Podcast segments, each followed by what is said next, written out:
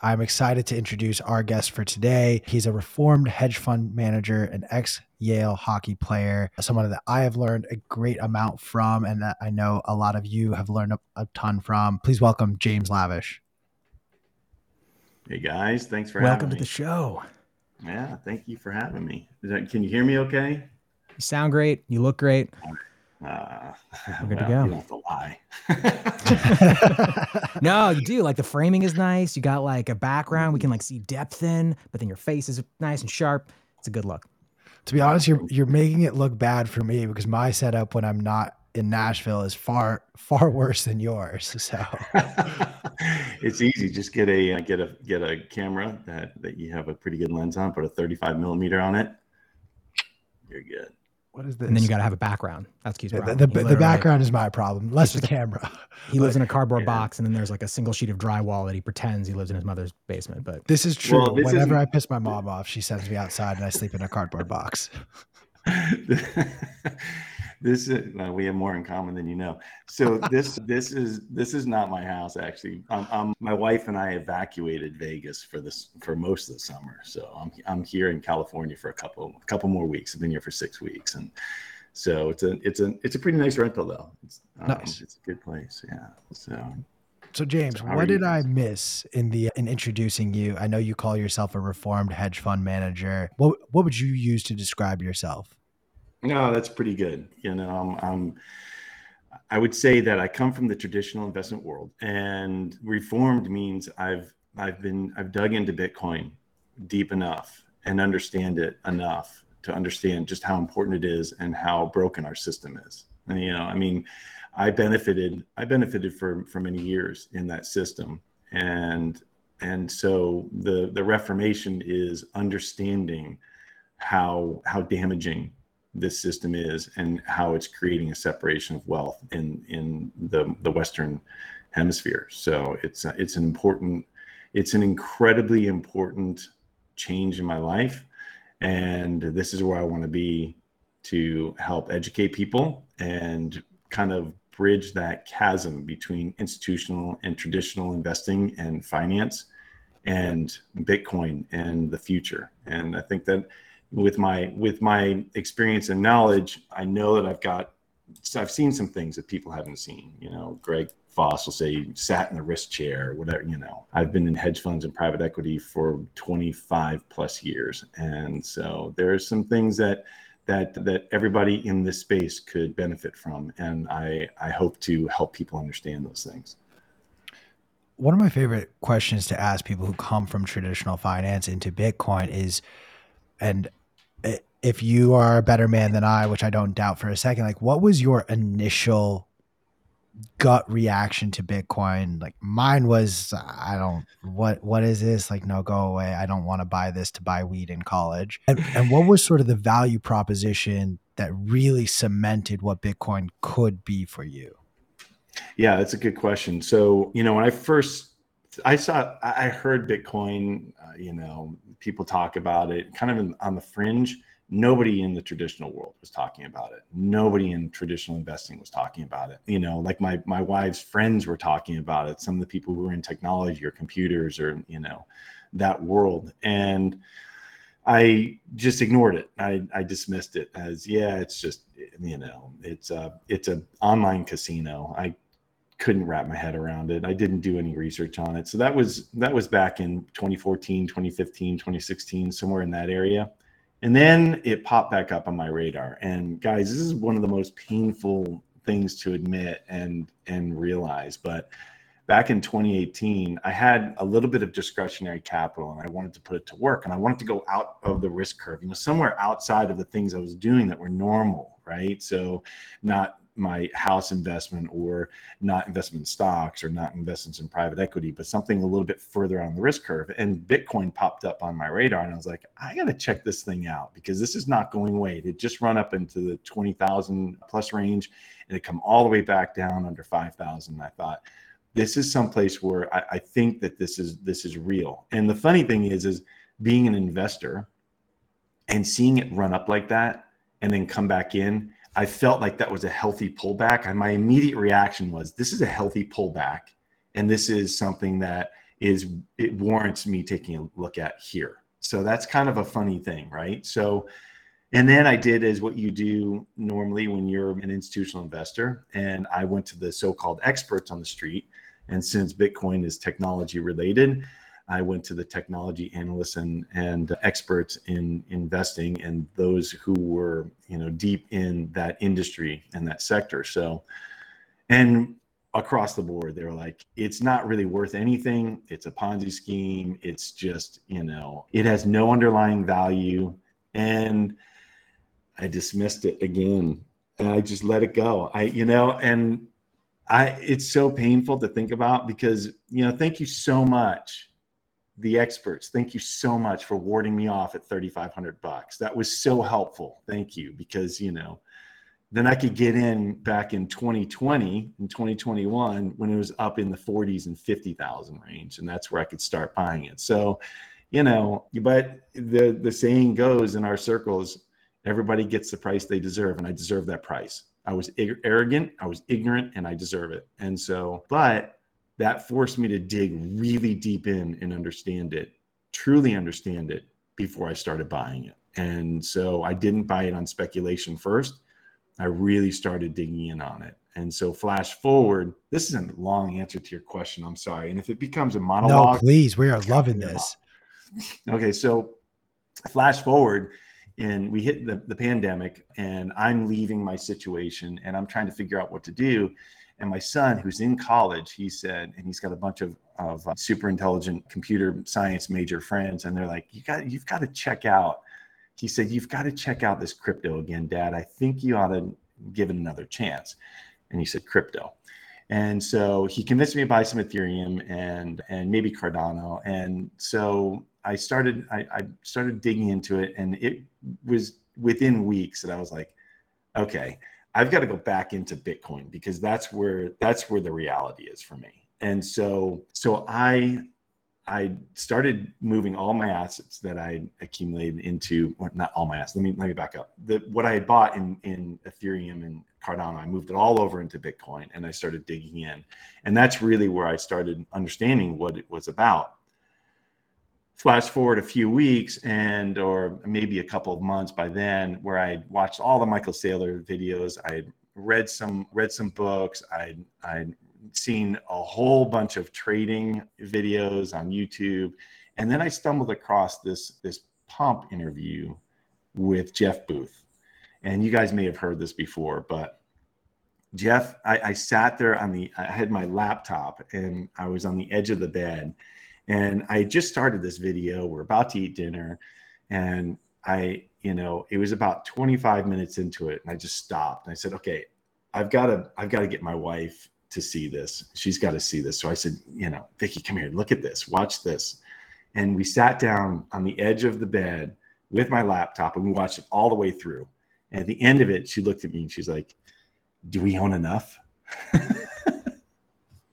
so I watched it again. I really, you know, Jeff is a really, he's an important person in this space for me, and I've gotten to know him pretty well, and he's he's a great guy. But he's he, his his explanation resonated with me like no other explanation because I come from the world of institutional investing and an understanding that global macro approach of the the deflationary forces of of technology versus the inflationary uh, forces of, of money manipulation in the Fed and how how those are are kind of diametrically opposed and how eventually they'll they'll crash and they will crash into each other and there will be hopefully not but there will be some sort of uh, massive change. Hopefully it's not catastrophic. Hopefully we can kind of run operating systems alongside for a while. But but that really that that made it click for me. And at that point i was like okay, that's it. I'm all in on this. I need to just find a way that I can get into this space and help people understand it. And this is where I want to spend my time for the remainder of my career. So that is a long answer. Sorry, guys. no, I was, it's so interesting. I'm, I got, I guess I got a couple questions. One is, mm. it's super interesting to me that you, it sounds like you made the transition from not understanding what Bitcoin was and sort of the, the, the unique aspects of it to understanding it it sounded like you said like within like a month, like within like three to four weeks of basically like owning a shit coin and then digging into it and just being like, got it, and and switching yeah. over. That's a remarkable turnaround. Well, I mean, remember I had seen it before, and so I knew a couple of the properties, but then I really dug in and and understanding how it's immutable, understanding how it how it's truly decentralized, understanding how there's a limit to the number that will ever be mined um, the how it's trustless. Like these are all problems I've dealt with my entire career. Mm. You know, that let's let's talk about the the trustless problem. You know, I, every single thing you do on Wall Street has counterparty risk. Everything. And the further you go out on the risk curve, the higher that counterparty risk is. And so when you t- when when we talk about credit default swaps and you look back at the housing crisis, one of the biggest problems were was you didn't know even if you owned the insurance you didn't know if if the counterparty was going to make good on your what you owned. And so there's counterparty risk.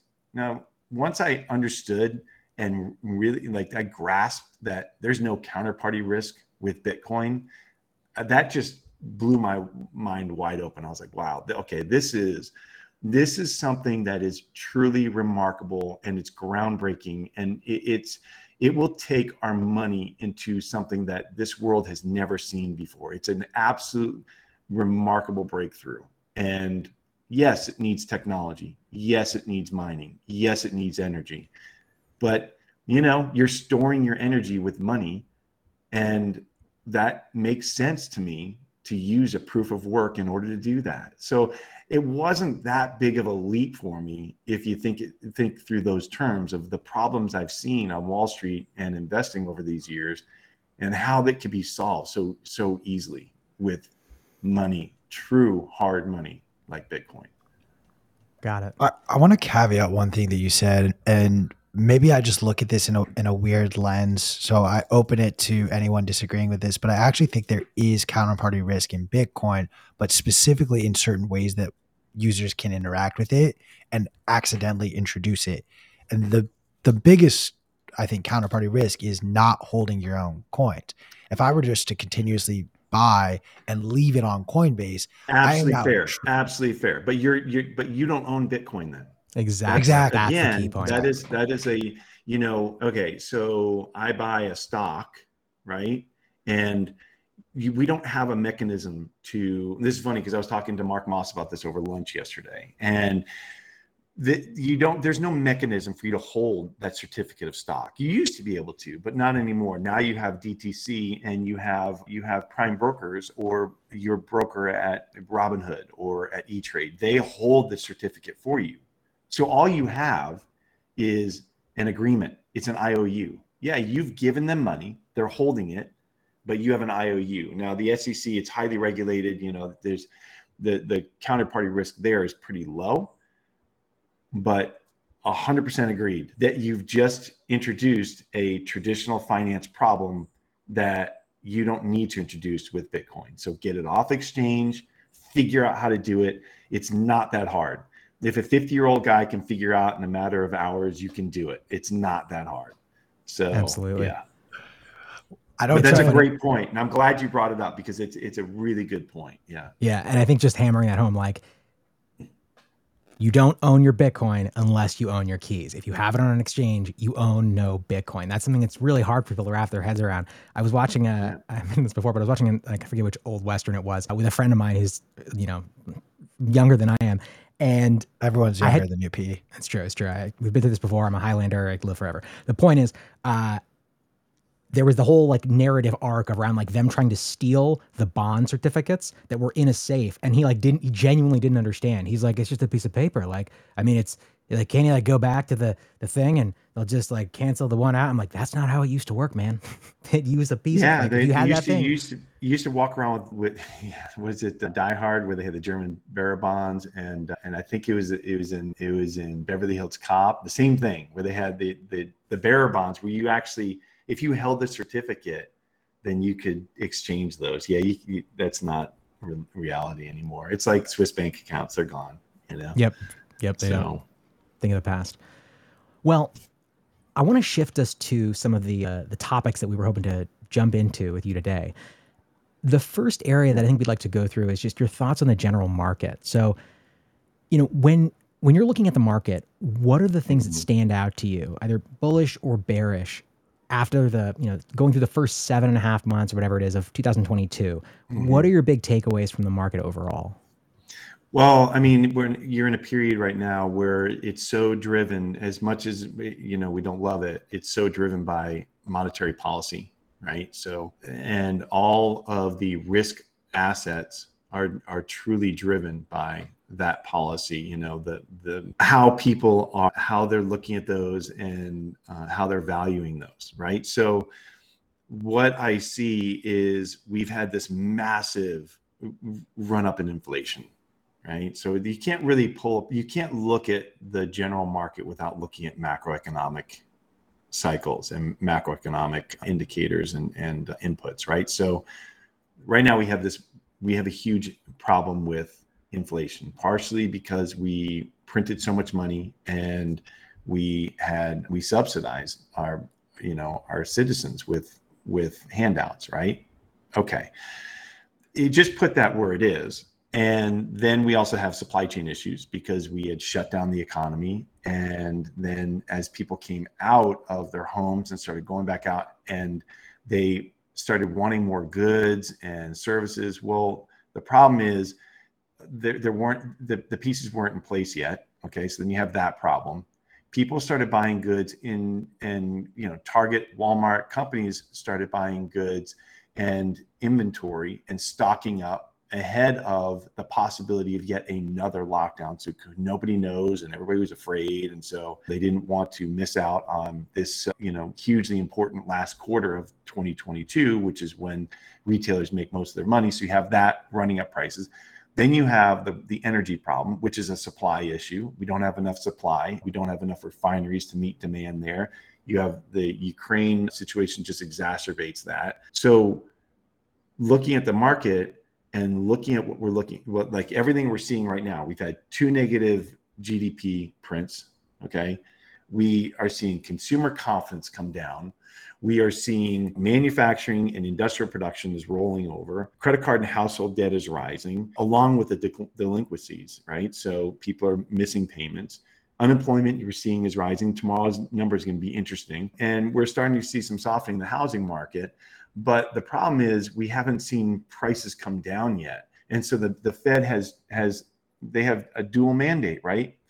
Full employment, low inflation, right? so but the market reading the Fed's comments, you know, Powell's comments last week is thinking, oh, they're already turned dovish and they know that we are in a recession, regardless of what the White House says, regardless of what the Fed says or Yellen or anybody else. We're in a recession, right? And we are going to have to pause raising rates and we're gonna we're not going to be able to do as much QT as fast as uh, quantitative tightening for your listeners as, as as quickly as we want to. So the market, I believe, and this all gets to the answer of your question, is I think the market's gotten ahead of itself, thinking that the Fed's going to pivot really quickly and just stop raising rates, and and it, it has not priced in the probability that they still will raise another 50 basis points, at least another raise in my mind. Now, that could all change rapidly. If we get a, an inflation print that's much lower and and we start seeing some other indicators, we get to a really bad unemployment number, uh, meaning bad that people are losing their jobs, not perversely good that for the market that people, you know. So, but if we see those things, well, then the Fed may pull back. However, it's still driven off of that decision. And I still think that they're going to raise rates again. And so I don't think the market has priced that in. We've heard them say, now you've had all these Fed governors come out in the in the last few days saying, "Oh, we're not done yet. We are not done. We need to see significant reduction of inflation and for a sustained period." So if we have one print that comes down from 9.1 CPI down to seven or eight, I don't think that's enough. Uh, that's that's that, that's not going to convince them. And you've heard them saying that you know in the the GDP number does not indicate that we're in a recession yet. The problem is, and here we get all the way back to the full circle, is the problem is the Fed is looking at lagging indicators across the board. GDP is such a lagging indicator, right? It takes so long to come up with estimates and then they're revised constantly until you get the real number and it's old. So we're seeing houses price housing prices come down and we're seeing consumer confidence come down, yet we're not seeing consumer prices come down yet. And again, that's sticky because of energy prices.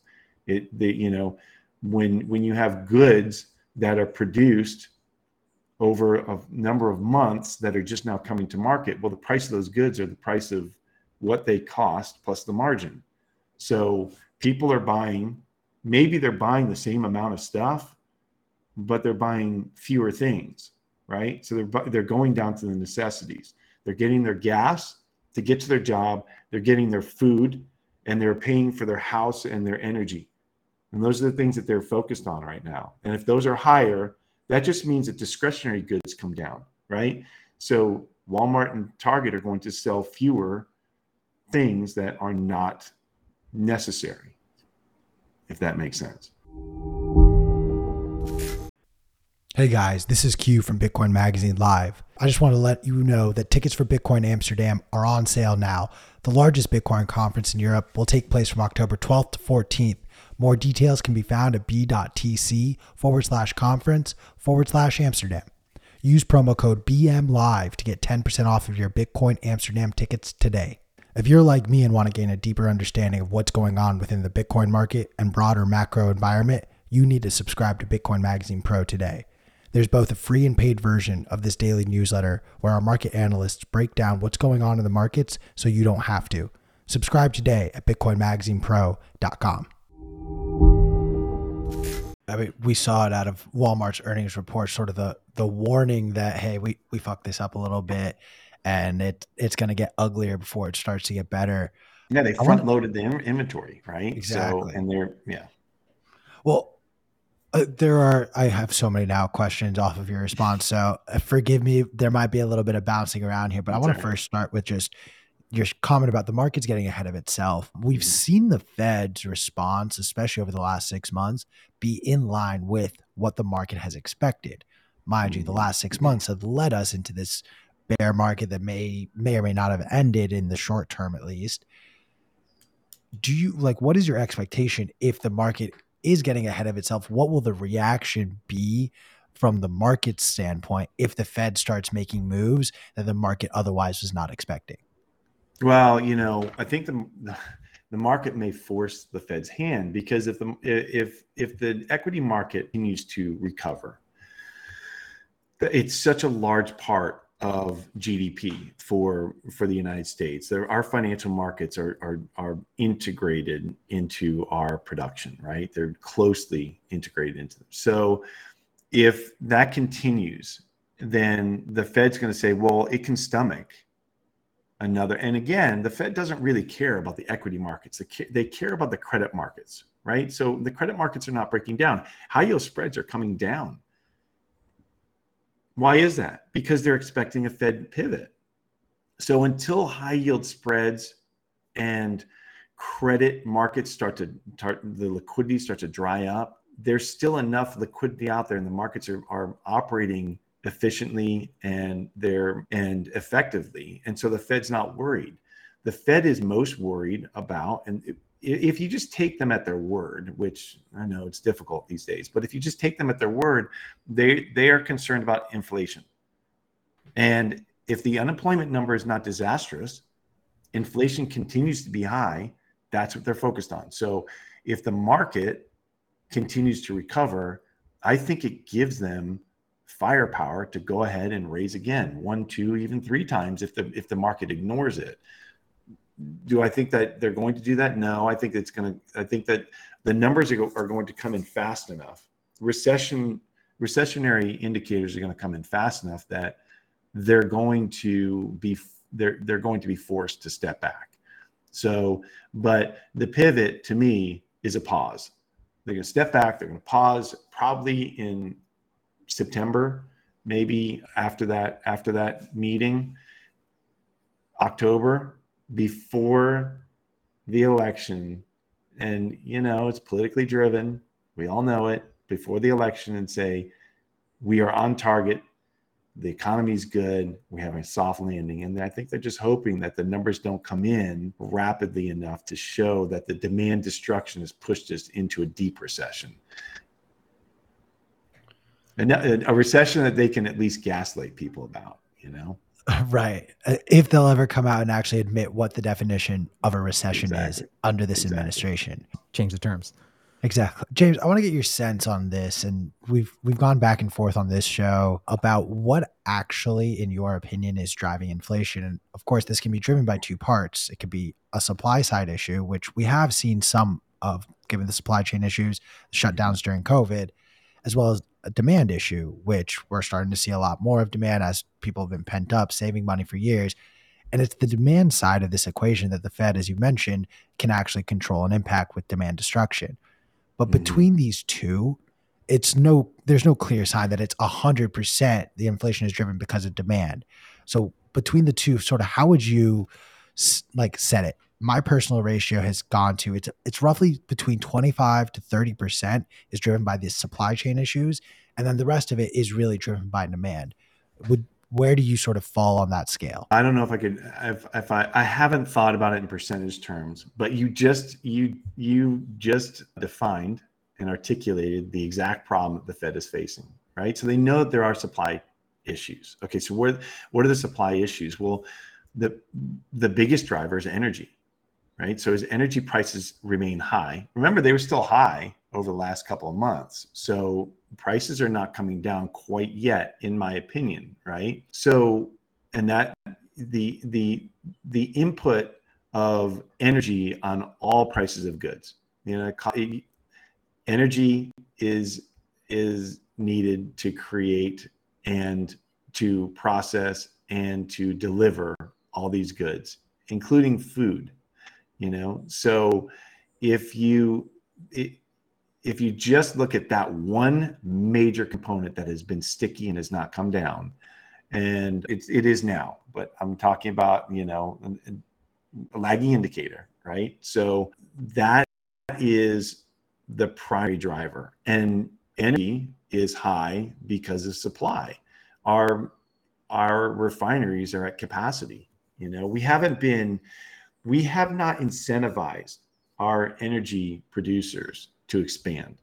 They've they've had a, a, a rough number of years up until this last year, and it's been I've seen a number of them fold their tents, go out of business just because they couldn't keep up, you know, with their with the with the regulations, with the with the anti-expansionary policies, right? So now they, you know, they they're being asked to expand but they're also giving them mixed signals, right? So they're saying we're going to give, we're going to have this one-time tax. We're going to, you know, we're going to put more regulation around your your facilities, and it's just so.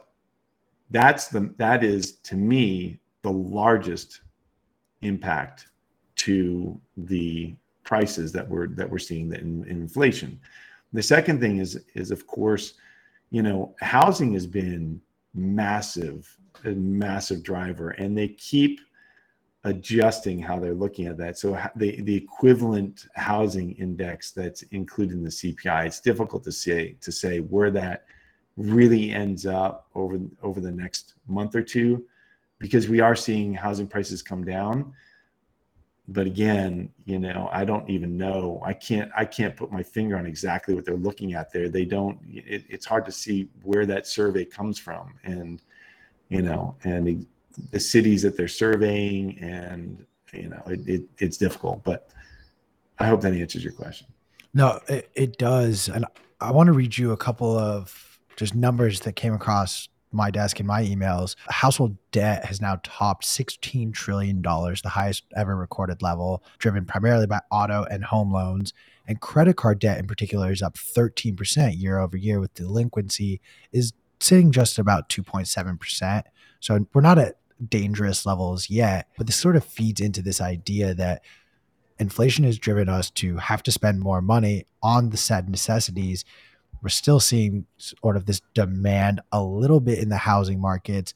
I mean, who would have thought if you were buying a car in 2020 or earlier, that was actually probably a better investment than buying a share of ExxonMobil if you wanted to sell your car last year. I genuinely actually joked with my dad, we should just go buy a new car right now and then just immediately go and sell it because somehow that's what the market was dictating. That's obviously not a sustainable model. And we're starting to, starting to see this reversion back. I want to get a sense from you like this credit bubble has to pop, or at least I believe it has to. But where is it going to pop? Where is sort of that component of it that you're keeping a very, very close eye on?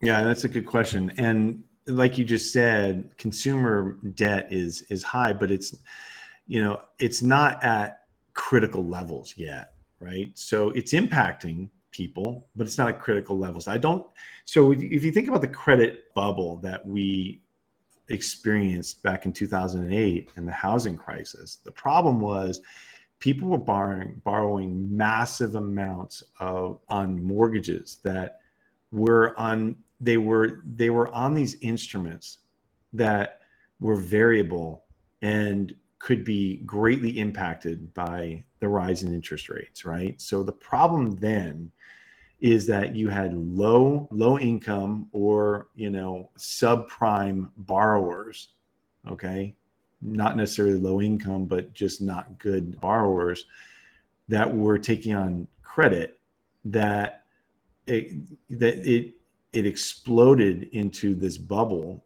that was forced to pop. They just once the interest rates went up, they that monthly rate, the monthly payment doubled, tripled on them.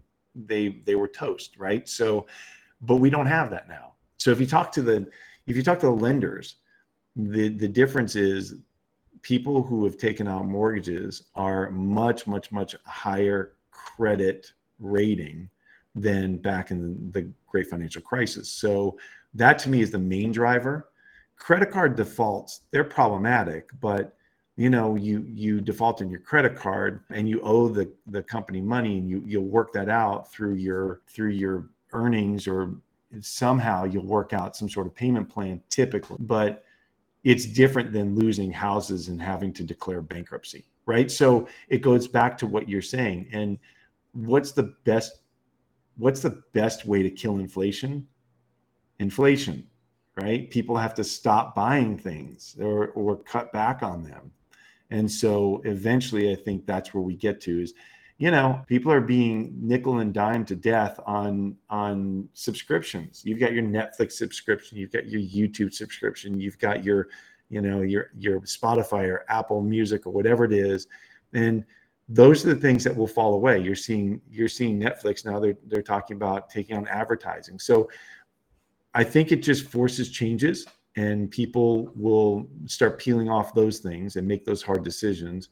And and does that mean recession? Yeah, we're in we're in it, and it's not fun. And so, but I don't see. I I think that we're going to avoid a major credit bubble, but you know, if the Fed decides to raise rates three, four, five more times, all bets are off because all those credit card rates go up by that and a little bit of a multiple, right? So that's where it could be problematic, but I don't see them doing that. Interesting. I, I also want to further remind people of this caveat because so many people are quick to say like, oh, the housing market reads like 2008, there's a stark difference in that in 2007, 2008, people didn't have equity in their homes. People actually had negative equity in their homes. I was having this conversation with my dad last week where he was like, you know, it's weird. It was so easy to get a loan in 2006, 2007, but damn near impossible now. I'm like, yes, dad, we learned the lessons, thankfully, from 2007. Exactly, People have exactly. a lot more equity in their homes. If they're forced sellers, at least they're not sort of walking away homeless hopefully knock on wood hopefully if you put you've put yourself in a good position i mean the repo man coming to take the couch that you bought because you thought you were going to get that raise or whatever like not the end of the world let me tell you, my girlfriend has a panic attack every time I show her how I want to set up our living room when we move it together. Um,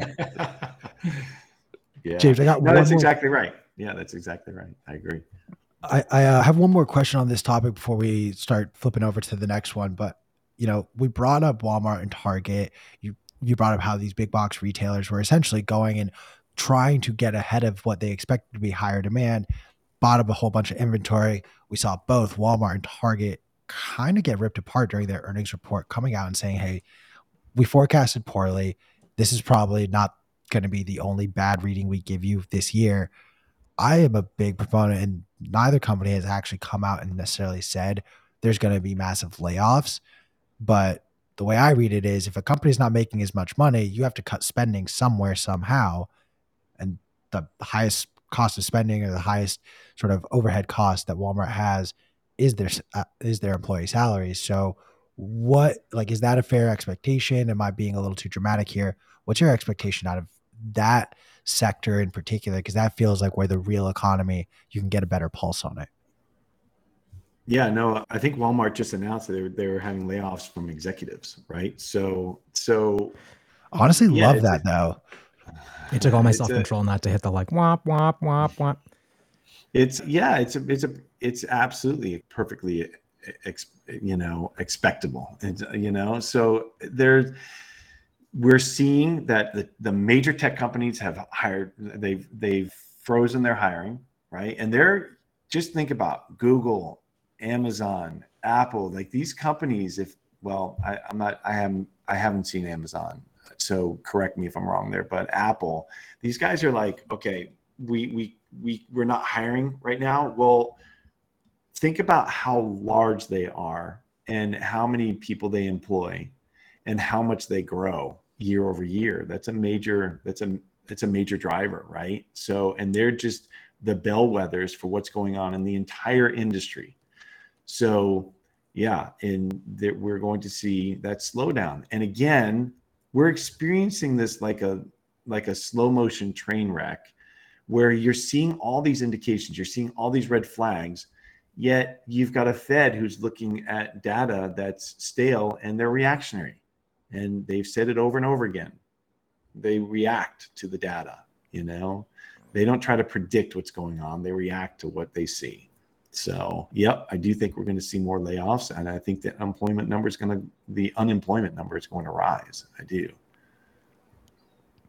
So you have an amazing blog post on your Substack where you go through and define exactly what GDP is, why it's important, mm-hmm. what goes into it, how it's calculated, and why we should care about it. Can you take us and the audience through that and explain it to us? Sure. I mean, you know, the most important thing to know is that the GDP, the, the gross domestic product of any nation or region entity is, I mean, it's it just measures the production of that of that area of that nation right? And so you can you can measure it as nominal which is just the straight calculation or you can include inflation which is real gdp and that's what that's the number that we kind of that we look at. That's the number that we quote. How it's calculated there are a number of different ways it's calculated but basically there there are three different approaches. You can there there's an expenditure approach which is kind of the spending approach the production or output approach and then there's the in- income approach. And they're they're different approaches but they all should get to the same number theoretically. And so but what you're doing is you're taking your consumer activity your government activity and spending your business investment and then your net import export number. So it would be the net exports. And you add those all up and you get your gdp your gross domestic product of of your country. And so what's important about that is that i mean that's your country's revenue right? So when we when we look at a company you're thinking okay how much debt does this company have?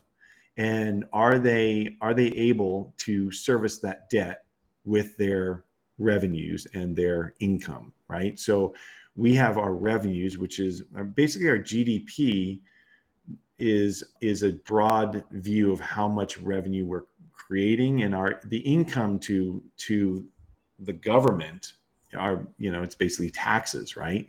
So but you can get an idea of how healthy an economy is by their gdp versus how much debt they have So if you're looking at the world's debt, this is one of the things that you hear a lot of us talking about is that we have a major problem that the the the world is we're so indebted. We're living on a world of credit, right? So currently the world debt to GDP is about 3.5 to 1. So why is that so important? Well, think about it. If you've got debt that's 3.5 to 1 and let's just say that you're that the world debt is averaging about 3% yield right 3% coupon well what does the gdp have to be to keep up with that if it's 3.5 to 1 let's say that gdp is, is you know if you, if we even had average gdp at 3 2 or 3% 3 or 4% it's got to be 3.5 times that in order to keep up with the debt. So the debt is just ballooning. It's getting bigger and bigger and bigger. Okay, it's it's concentrated in some areas, and some of those regions, some of those countries will they will fail. Why? Because they won't be able to service their debt. And so you're seeing that going on right now in in places like Italy and Greece, right? So they have some of the worst debt to GDP. We can talk about Japan. That's that's kind of a, its own beast, but you're seeing what's happening in Italy and, and Greece and and so one of the things that you're looking at is well if their if their debt is so high and their gdp can't service it well what does that do to the eu well the eu steps in and says oh we're going to have this new tool it's called the anti-fragmentation tool and really all that is is they're using yield curve control to make sure that the rates in italy don't go up so high that they end up just defaulting on their debt because as rates go up higher, they the short-term rates go up higher. Well, it puts tremendous stress on their banking system, and eventually those banks will fail, and then they'll have to be bailed out by who? By Germany. So that's the problem. And so GDP is so important to see just how much debt your country has versus how much you're producing and that's becoming a, a glaring and uh, really serious problem in Europe. It's become a tremendously serious problem in Europe, and they know it. And so that's why Europe, the ECB, just raised rates for the first time in 11 years. And they were negative that whole time. So now they're at zero. Jesus. They're at zero interest rates and they have this problem. What do you think is going to happen? I think you know eventually wow. the union has to break up. It, it, it's it the writing's on the wall. It's clear, and you're seeing both a flee, you know, a flight of of capital from Europe into the U.S. dollar because of both yield. The U.S. the U.S. Treasuries give you much more yield than you get in European treasuries and German treasuries even, and there's a flight to safety. You want your money in dollars. You don't want your money in euros if you're a major investor. So, for those investors and those institutions that have the leeway to own a certain amount of foreign denominated securities and debt, they'll do as much as they can. And because it's a flight to safety and a flight to yield. So, you're seeing that happen there. And you're seeing the same thing happen in Japan. We've talked about that, that before where Japan is doing the same thing and they're just being unabashedly, they're buying their 10 year treasuries and keeping that yield at 25 basis points. They they they're keeping that yield low in order to keep energizing the economy. The problem is as you keep that yield artificially low, right? Then you have investors looking at yields elsewhere like the US and saying, okay, well, I can get a better yield there. And so why am I going to stay here buying, you know, owning these treasuries when the JGB will buy them up, keep the yields low, and I could instead go get, uh, you know, three percent in a in a ten year treasury in the U.S. Well, that forces you to sell your sell your yen denominated bond take your yen, sell those for dollars, and buy the U.S. Treasuries. So it puts tremendous pressure on the yen, and so you see you've seen the yen just spike, meaning that's a it's an inverse quote.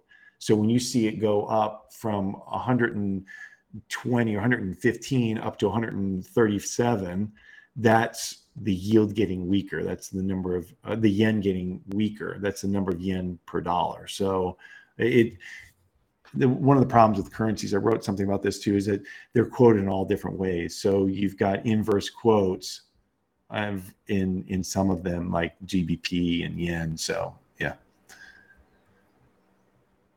GBP so, is won't yeah you'll you'll see the GBP quote. You'll see the dollar quoted to GB, GDP or GBPs. Yeah. So can a, you? It's a different way to look at it. Can you unpack a little bit, like we talk about the debt to GDP ratio a lot. What is its significance? Like, why do people need to actually pay attention to what this is in the context of their own country's fiat currency?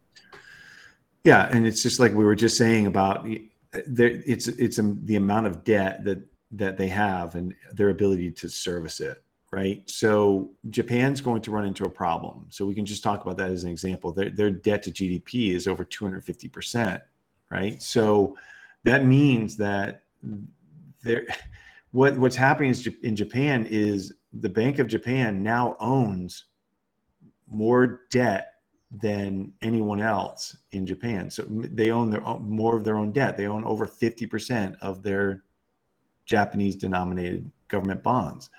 And so the problem is Q is that eventually you'll either default because you cannot make your payments or there will be a loss in confidence in your currency and in those bonds and they will sell off and you will you'll wind up having you'll eventually wind up having hyperinflation that's that's what you're that's what you're watching out for so if you're in a you're in a place like lebanon or you're in venezuela and you're watching your your your GDP and you're watching your bonds, you're looking at you're looking at clues. Well, where can you find those clues? The first step is obviously knowing what your debt to GDP is, but the, the biggest clues are in the CDS market. We've talked about this before, the credit default swap market, where you're seeing the investors who actually own those bonds take out insurance on those and pay for insurance on those in case they default. And so you're watching those credit default spreads, and as they go up, then you know that there's there's more risk. The risk is elevated in the instrument that you own. So you're watching for not just where it is, but is it moving and how rapidly. And so if you know there's there's a I think it's World Government Bonds. I've, I've put it in a, in a couple of my a couple of my newsletters. It's called the World Government Bonds, and you can you can go there. You can see what the sovereign debt is and what the spreads are. But if you go to a place like like a like Turkey, you'll see that their their implied probability of default is at 13% right now. Brazil's at four and a half. Greece is at almost three. So that's these are sovereign bonds, you know, they're that they're supposed to be risk free, right?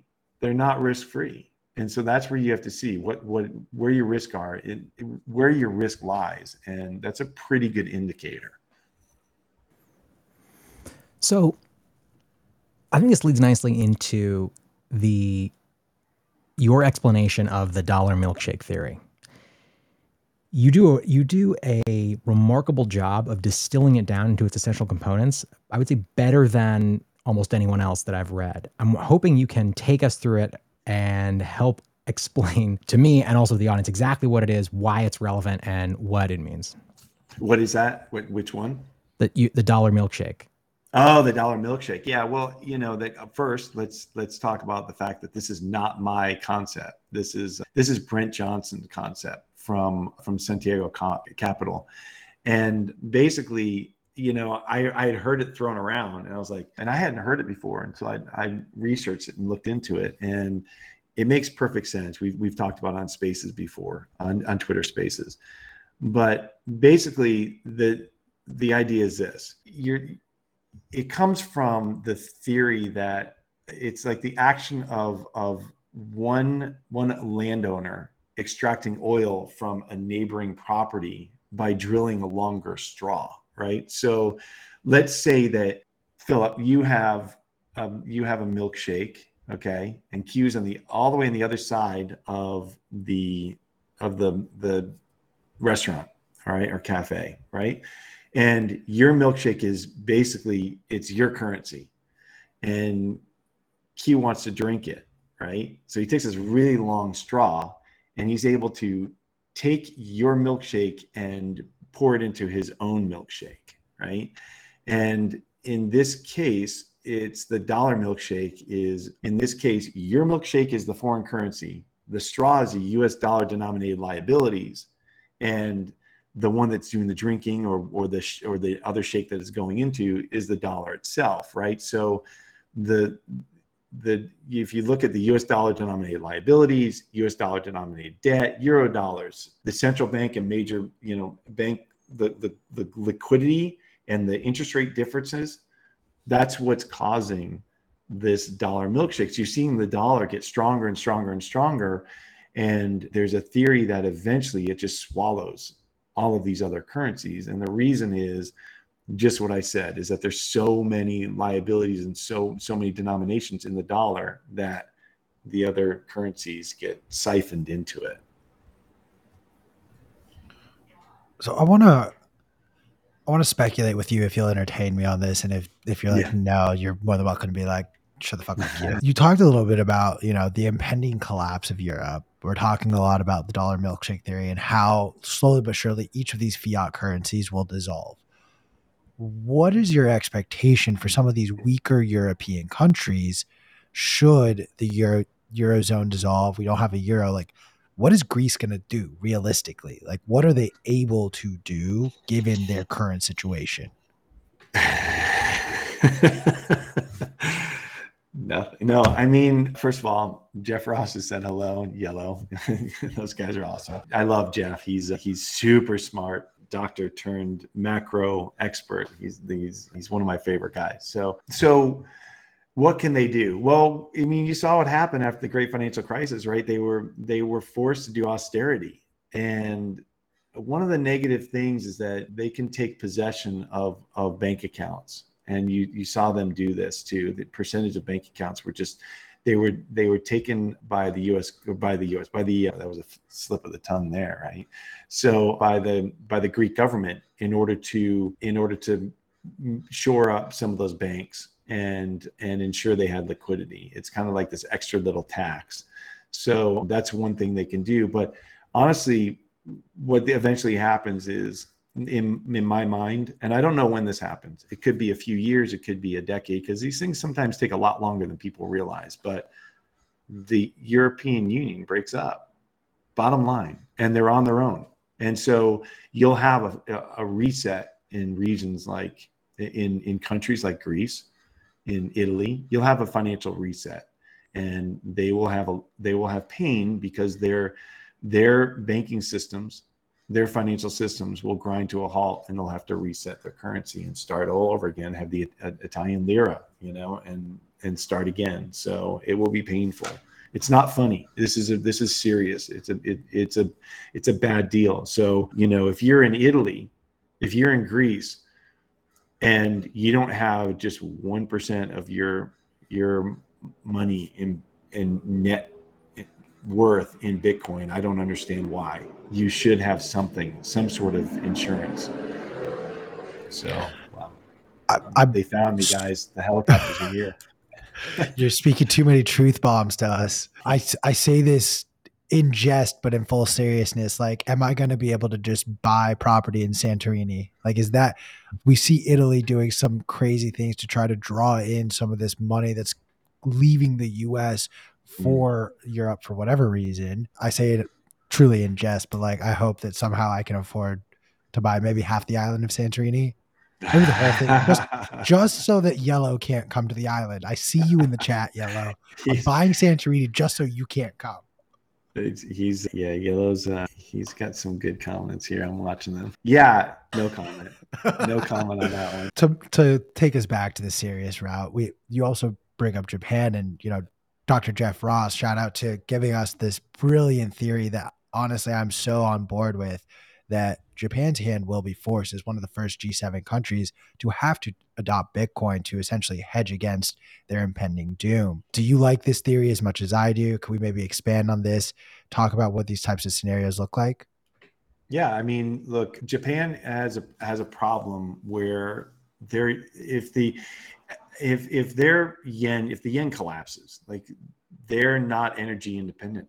They need to buy their energy. So how what are they going to use to buy that, right? So they should by all means be adopting Bitcoin right now. They should be buying Bitcoin as much as they can or gold or both, truly. But I don't know anything that they're doing any of that. But I don't think that Jeff is wrong. I think that that would be that would be a way out for them, but they'd have to start doing it pretty rapidly. I don't think they have I don't think they have that long to figure this out because if we go let's just say we go through this cycle, okay? And the US turns around does QE again and then we take on all this debt. They've taken on all this debt and then it happens again. You know, it happens every however many years and at some point the it just collapses and so they'll be left with a massive reset. But I do like I do like the idea. So having a reserve that they can bank against because you, you know they're used to be on the gold standard, but if you could go to a Bitcoin standard, man, that would be brilliant for them. Do I see them doing it? No, I don't. I think they're I think they're too entrenched in the traditional world and they think they're going to be able to navigate their way through this and in this cycle, I think, and I've said it before, I think they're they're playing a game of chicken with the Fed and thinking that well, the Fed's going to have to pivot here soon, and the pain will be over, and we won't have to stand and, and buy every single bond that comes to market in Japan. Um, the other thing they could do, is, which is is real, is that they could enter a swap market agreement with the U.S they have a lot of the U.S. Treasuries, and so we they could end up buying Treasuries to control our yield, and we could buy Japanese denominated securities to to help their yield. That could happen. I don't know anything. Trust me, I don't talk to anybody in our in our uh, in the Fed if, or the Treasury. If you no actually clue, knew, but. you wouldn't be talking to the two of us right now. That's for sure. Counterpoint. That's exactly what you would say if you had insider information. Yeah. exactly. So yeah, but but I do agree with Jeff that these guys are the, they're the ones who need it the most right now, and they're the ones who could pull it off. I don't see it. I don't see Europe being able to do it. It's too complicated. But Japan is a single entity that they could they could pull it off. What? Now we have seen at least for a short time period, that there's been some movement of money back into US treasuries, these quote unquote safer assets. Two part question for you is Do you think it's possible for US treasuries to go no bid in the near future? And if so, what would the effect be on the overall market if that were to happen? oh man, the financial markets would grind to a halt. To go no bid. Well, I mean, sure, if the if the Fed decides to dump their balance sheet rapidly and and it would just lock up liquidity. But there are a lot of mechanisms mechanisms they can you know put forth in order to avoid a liquidity crisis. You know they could change the the balance sheet requirements for banks the cash and treasury requirements. They they've already back in 2019 they, we had the we had the repo liquidity crisis that they've already instituted the ability to step in and, and ensure liquidity there. So i don't see the the treasury market grinding to a halt at least not this cycle. However however that's exactly what will happen in the future at some point. And that's when you know that's i don't know if it happens in the next 10 years 30 years, 50 years, but at some point, that's exactly what will happen. And that's what collapses the the system because that's what the that's basically what the the world reserve is. The world reserve asset at this point is US treasuries, right? So if you don't if you don't have US treasuries, you know, then there every single market grinds to a halt. Can you take us through what a CDS is? A credit default swap Sure. I mean, so a credit default swap is just the it's just an agreement. It's like a legal agreement between two parties, right? And so let's say that there are bonds, the, let's say that the, the Italian government bonds out there and and there's one party, one bank will offer the a swap, a legal agreement that hey, if these bonds default, we'll make you whole on that Okay, so it's just it's just like if your house burns down, okay, you've got you've got insurance on it. You pay that insurance every single month, and and if the house burns down, the the insurance company makes you whole on it. You get you get the value of your house. Okay, the agreed to value. It's the same thing. You get you get the value of par for that swap that you've that you agreed to sign that legal agreement with the other party. Okay. So, and you pay a premium for that. You, you typically, it's a quarterly premium that it's quoted annually that you're paying that premium in order to maintain that insurance. Right. So, if you see that premium go up, then it means that there is a higher likelihood of default that the seller of the insurance is is there demanding a higher rate because they see that it's it's a it's a higher risk of default okay? So but if you look at any credit that has a cds on it okay talk about a company credit. So say you have a credit default swap on gm right? And you think well if the if the company defaults on this bond that i own okay and the the the capital structure of companies is super complicated. There are ladders of different debt securities and and claims on assets. But let's just pretend that you know that your bond would have a claim on assets that would be worth 40 cents on the dollar. Okay? So you can take that that credit default swap and divide that that amount that you would recover it's a recovery value okay, from the price to determine what the what the likelihood of default is, right? Because you're not going to zero, it's going to something that you'll get a recovery off of.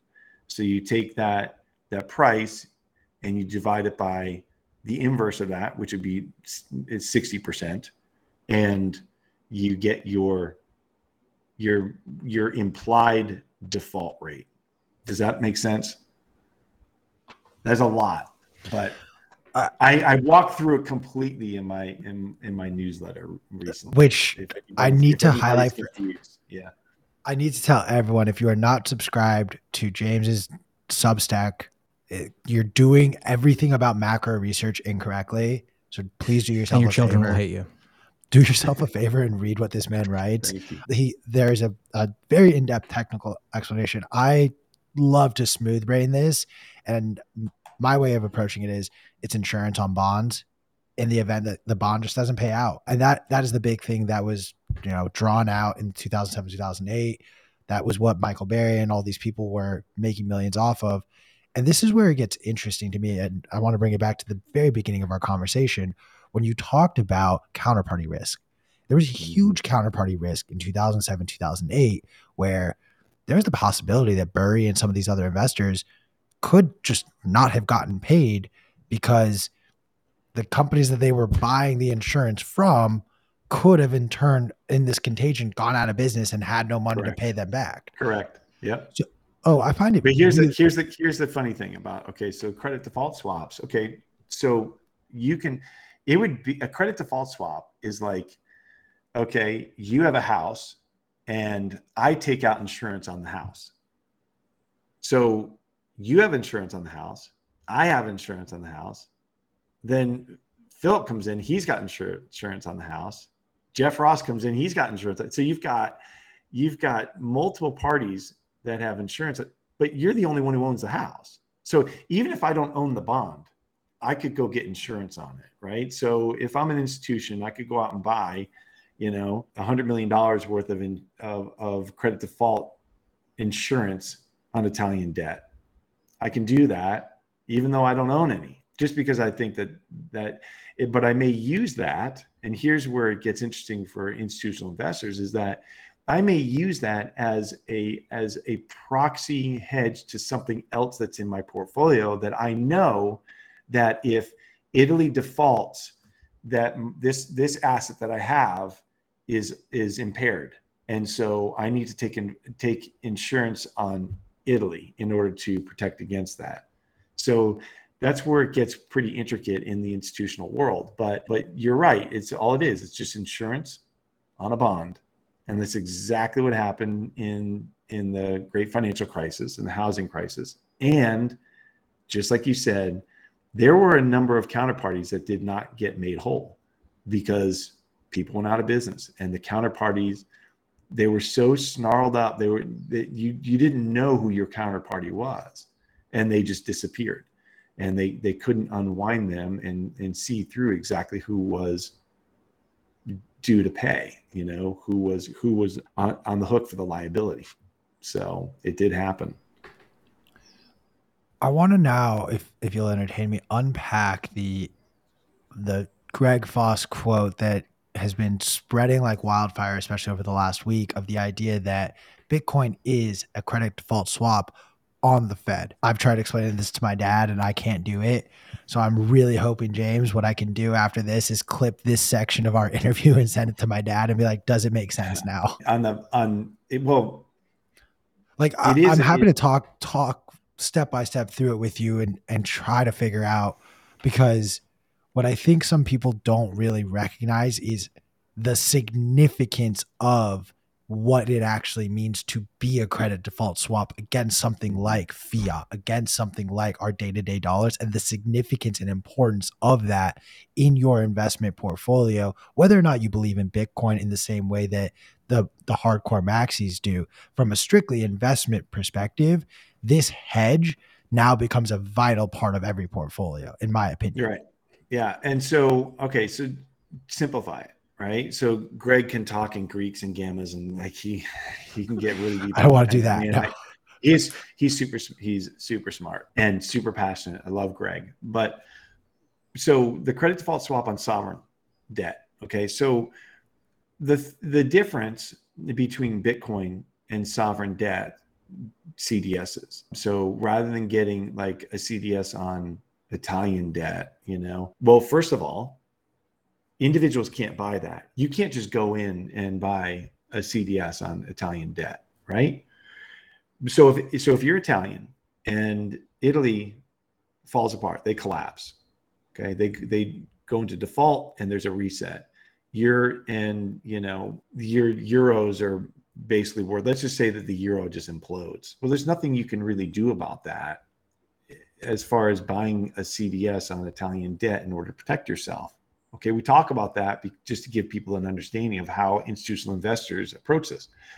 But as an individual, you can have some, you can have Bitcoin in your wallet in order to protect yourself. Okay, you don't have to have all of your net worth in Bitcoin if you just have some. Now, the credit default swap he's talking about is it's on a basket of sovereigns. So if you have a number of major sovereigns default, then what do you think is going to happen to Bitcoin? I mean, they're going to go into the the the money's going to go into the dollar. It's going to you know the dollar milkshake will occur to some degree, but it's absolutely going to go into Bitcoin as well.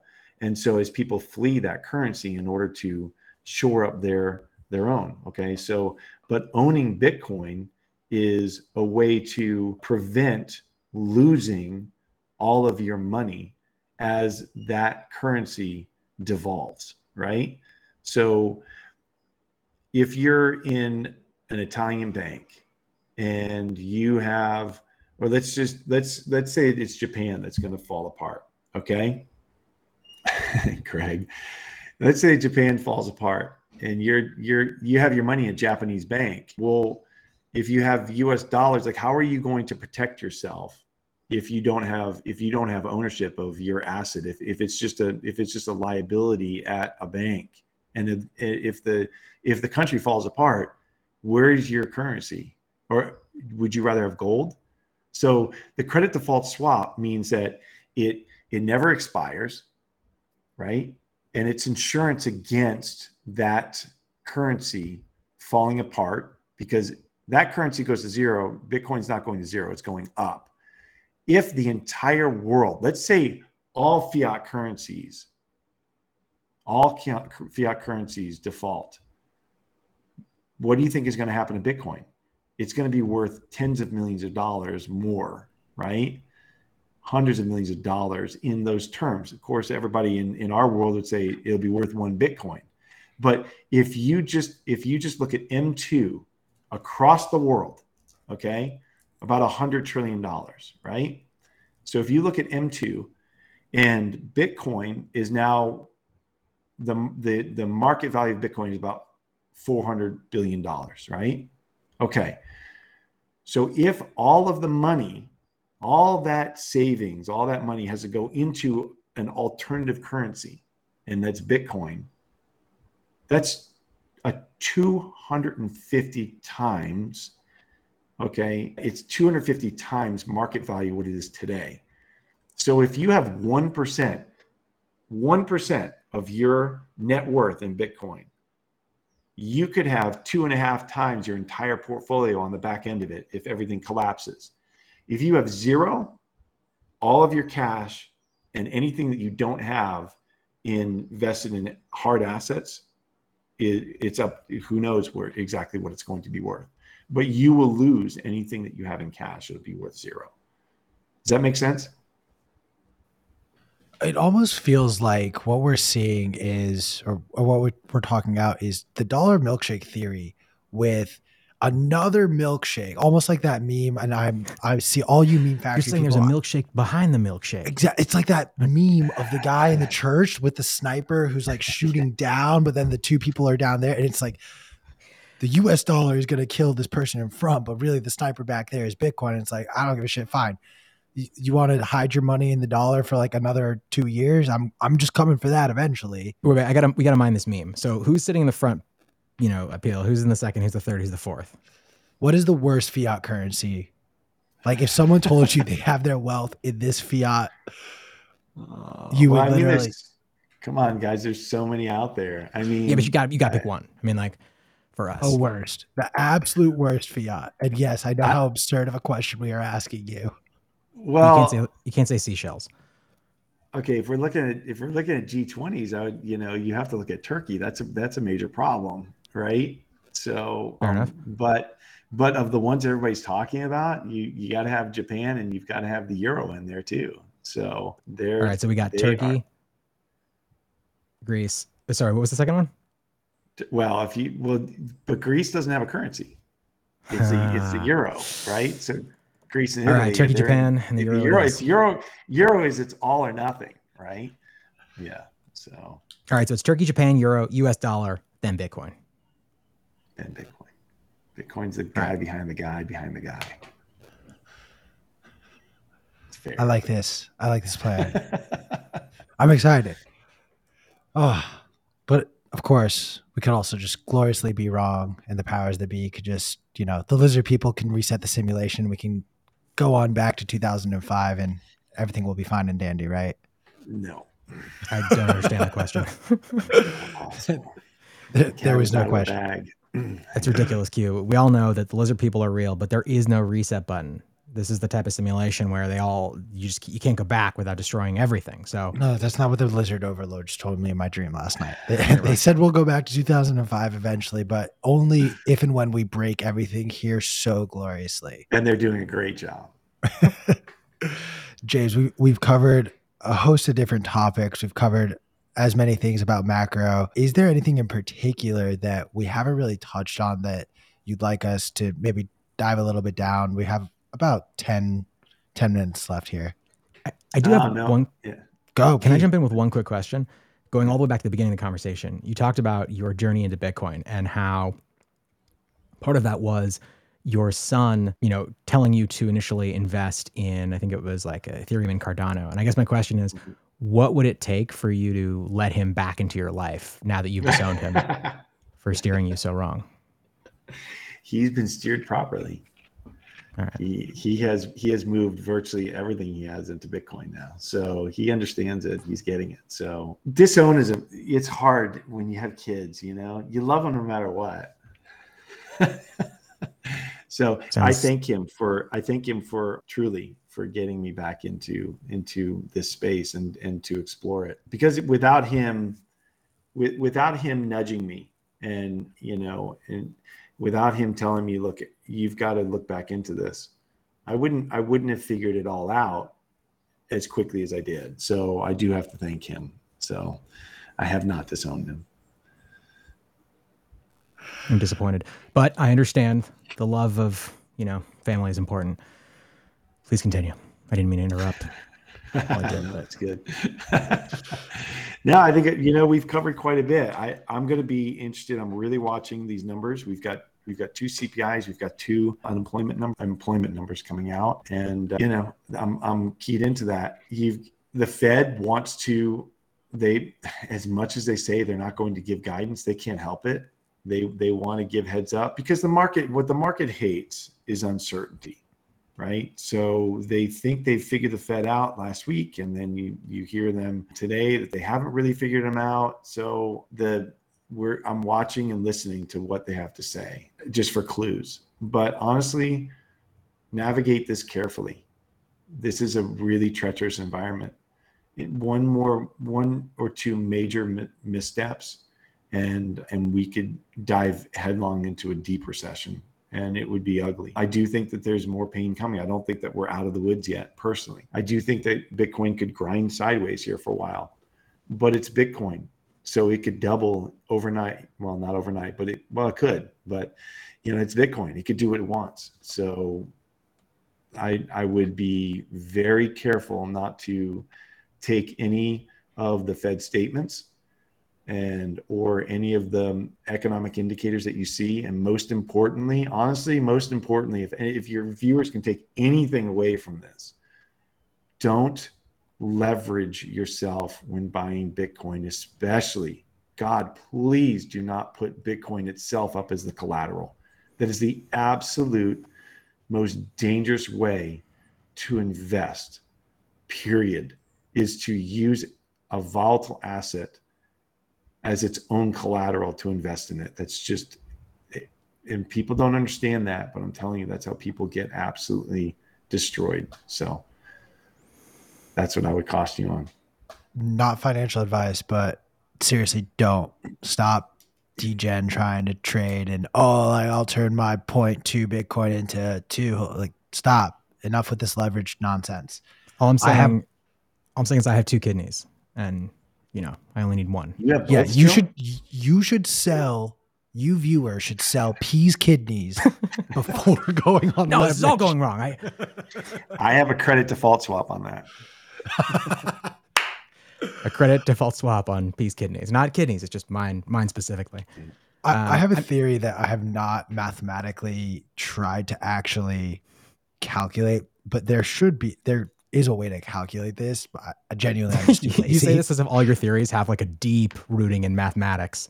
I mean, but so here's my theory that we should have gotten 100k in the price of Bitcoin. However, the thing that actually prevented us was the high amount of leverage in the market.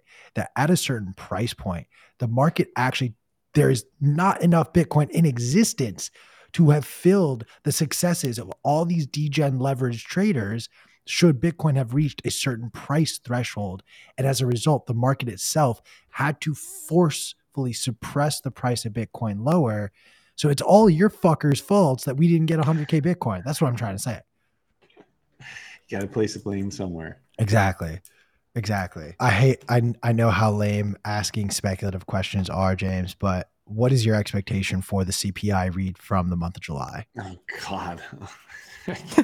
like as Wait, simple as higher or lower. You, I literally saw like a single tear just squeeze out of the corner of your eye, and you were like, "I regret every choice that I've made in my life. It led to this moment. I never should have come on this show." Like, I don't, I don't need you to tell me like seven point eight. Yeah, why do you put our guests to this pain? Yeah, yesterday when it was, you were like seven point six. I think it's gonna be lower, but not low enough to stop the Fed from from at least raising one more time. But that's my that's my guess because they want to see it lower and sustained. So that's my guess. Lower, but not enough. That's my guess. Okay. I can't wait to invite both you and Jeff Ross back on after the CPI print comes out higher. Yeah. I mean, it could. That's why I'm saying is like, be careful. Seriously, but, be careful uh, out so, there. This is why I, I take the other side of the coin. I think we're still going to get higher CPI because that 9.1 reading is not month over month. That is a year over year reading. The largest driver of that has been the price of oil. The price of oil from a month from a year ago, Ju- July of 2021, was about $75 a barrel. That is a 20 to 25% premium on where we are, where we were for the month of July. So that reads to me like, oh, actually, we're still like CPI is such a lagging indicator that we're still mm-hmm. a couple months, unless to a lot of people's uh, predictions right now, or at least expectations, we will start to see this decline in the price of oil, which should we get to levels from last year, that's when I think I will start start siding with people like yourself and Jeff and saying we're, we're now going to see peak inflation and we're going to start to see these reads readings come down. Yeah, but but don't forget also you you had people coming out of the lockdowns and you know so there was more activity, more economic activity a year ago than there than there was in the previous print. You know, it just keeps going right? Jeff, poor Jeff. Jeff takes so much heat for for you know putting on the bear coat every once in a while. he just takes so much heat. Just wait for but this picture. You know.